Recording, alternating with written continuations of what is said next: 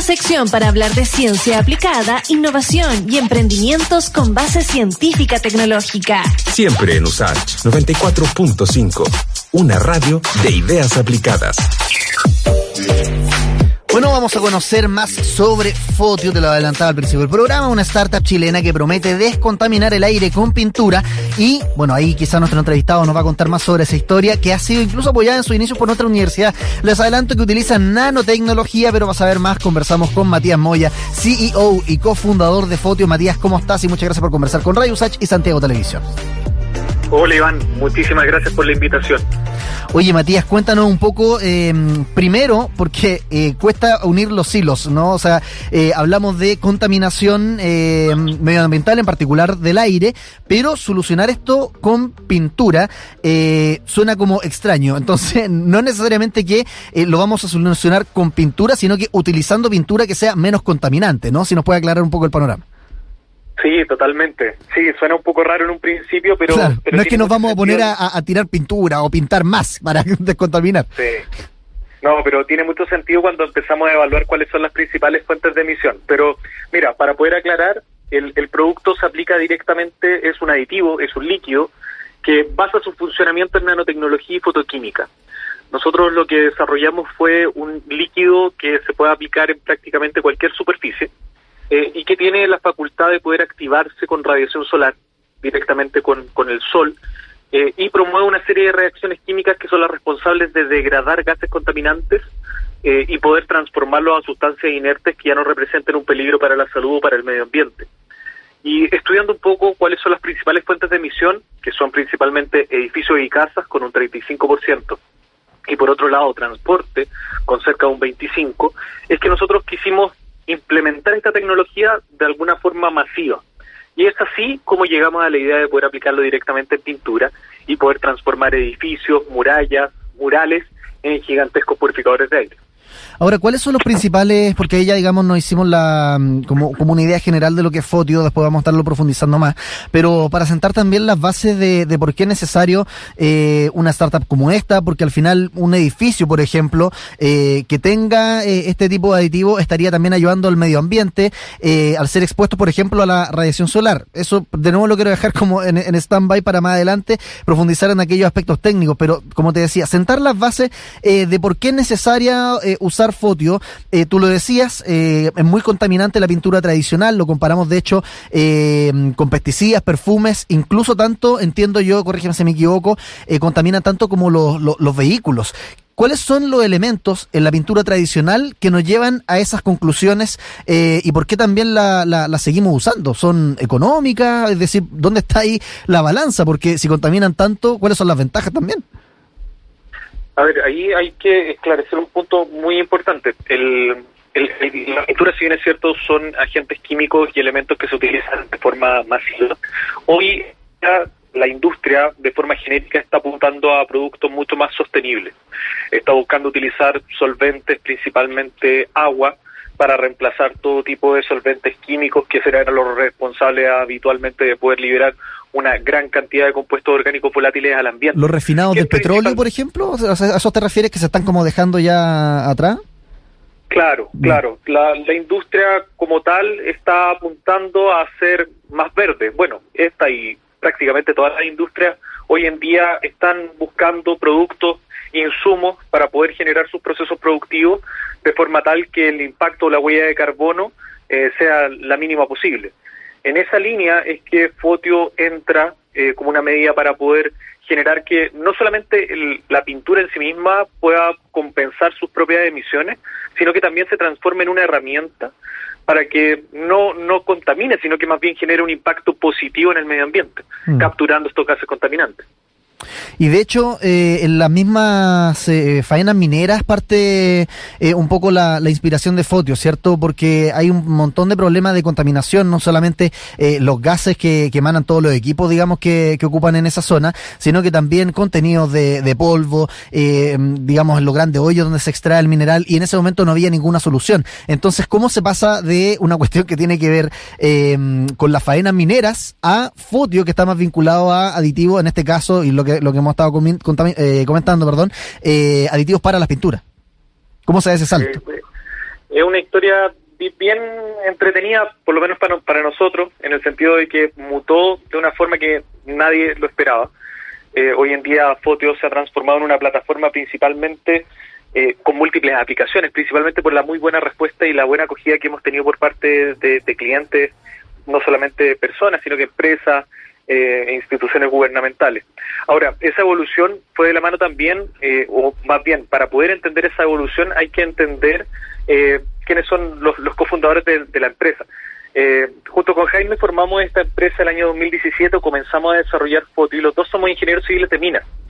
En consecuencia, teníamos esa base muy fresca de poder entender el proceso minero y nos dimos cuenta de que habían serias problemáticas relacionadas con la contaminación, pero más allá del mero impacto medioambiental, que son obvias de una faena minera en cuanto a la extracción de mineral, sino que también habían problemas asociados a la salud de las personas que estaban trabajando en el lugar de forma directa, acumulativos, y que principalmente se veían en rajos mineros, que son justamente lo que tú mencionaste, estos grandes orificios en la tierra en donde se extrae el mineral, y por otro lado en túneles. En consecuencia, lo que quisimos desarrollar en una primera instancia fue una respuesta a esa problemática en particular. Y así encontramos en la nanotecnología y en la fotoquímica herramientas sumamente útiles para replicar lo que hacen las plantas, que era la primera alternativa que queríamos implementar en esa operación.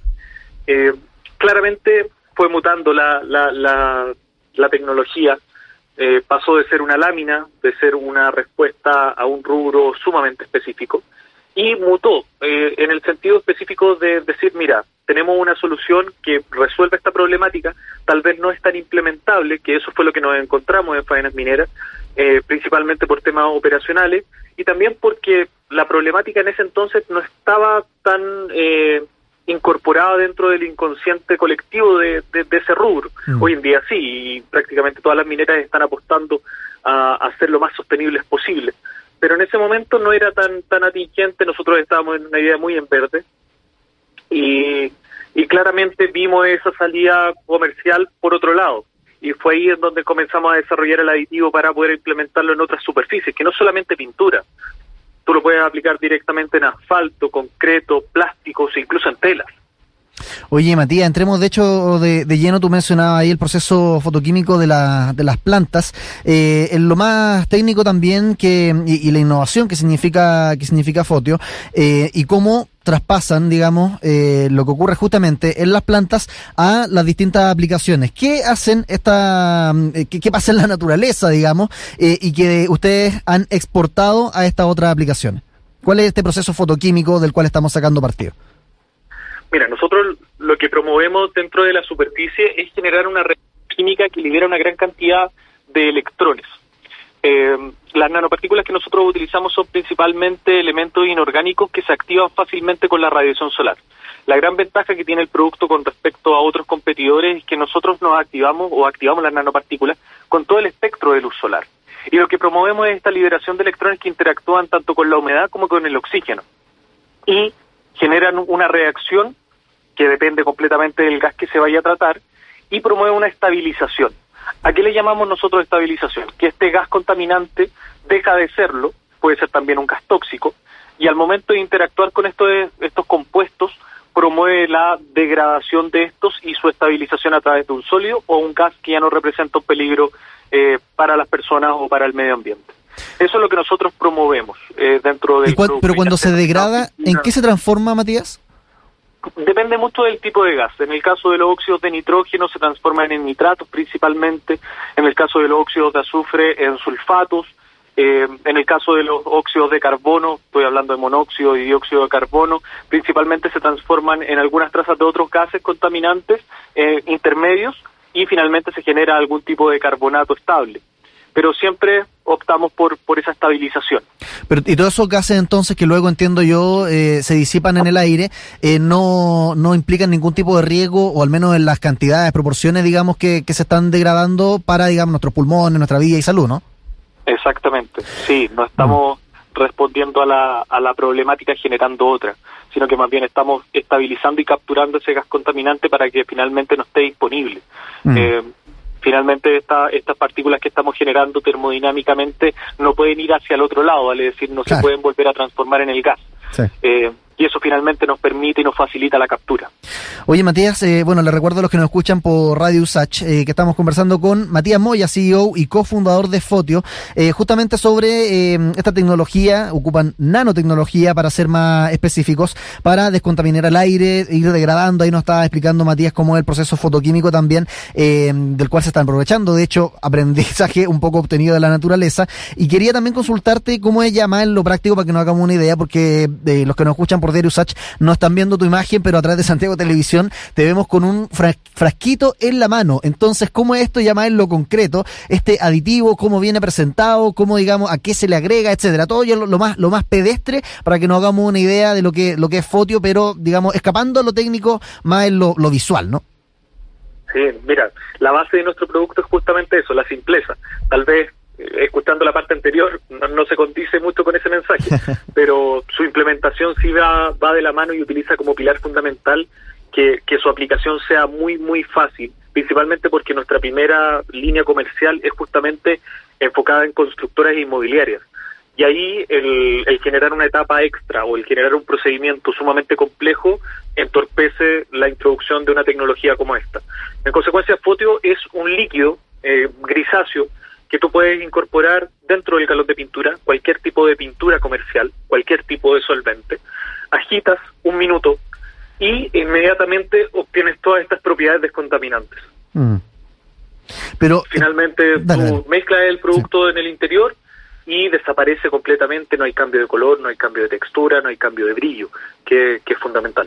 Y cómo, antes de despedirnos, quería, como no se me estaba olvidando la patita, que el vínculo con la USACH, con una incubadora de la USACH, que fue al principio, digamos, de Fotio. ¿Cómo fue esa pasadita también? Sí, bueno, todavía seguimos trabajando, en particular la incubadora Inno USACH nos abrió sus puertas, fueron los primeros en confiar en nosotros. Y estamos sumamente agradecidos de todo el apoyo que nos han brindado. De hecho, gracias a ese empujoncito gracias a ellos hemos evolucionado y hemos desarrollado todas estas líneas. De hecho, actualmente estamos desarrollando y ejecutando un fondo SAF de una de las líneas de financiamiento de Corfo, y nos han brindado todo el apoyo para poder posicionarnos de alguna forma dentro del ecosistema emprendedor, y nos han brindado todas las posibilidades para poder generar nexos y alianzas, para poder levantar inversión, generar alianzas con potenciales clientes.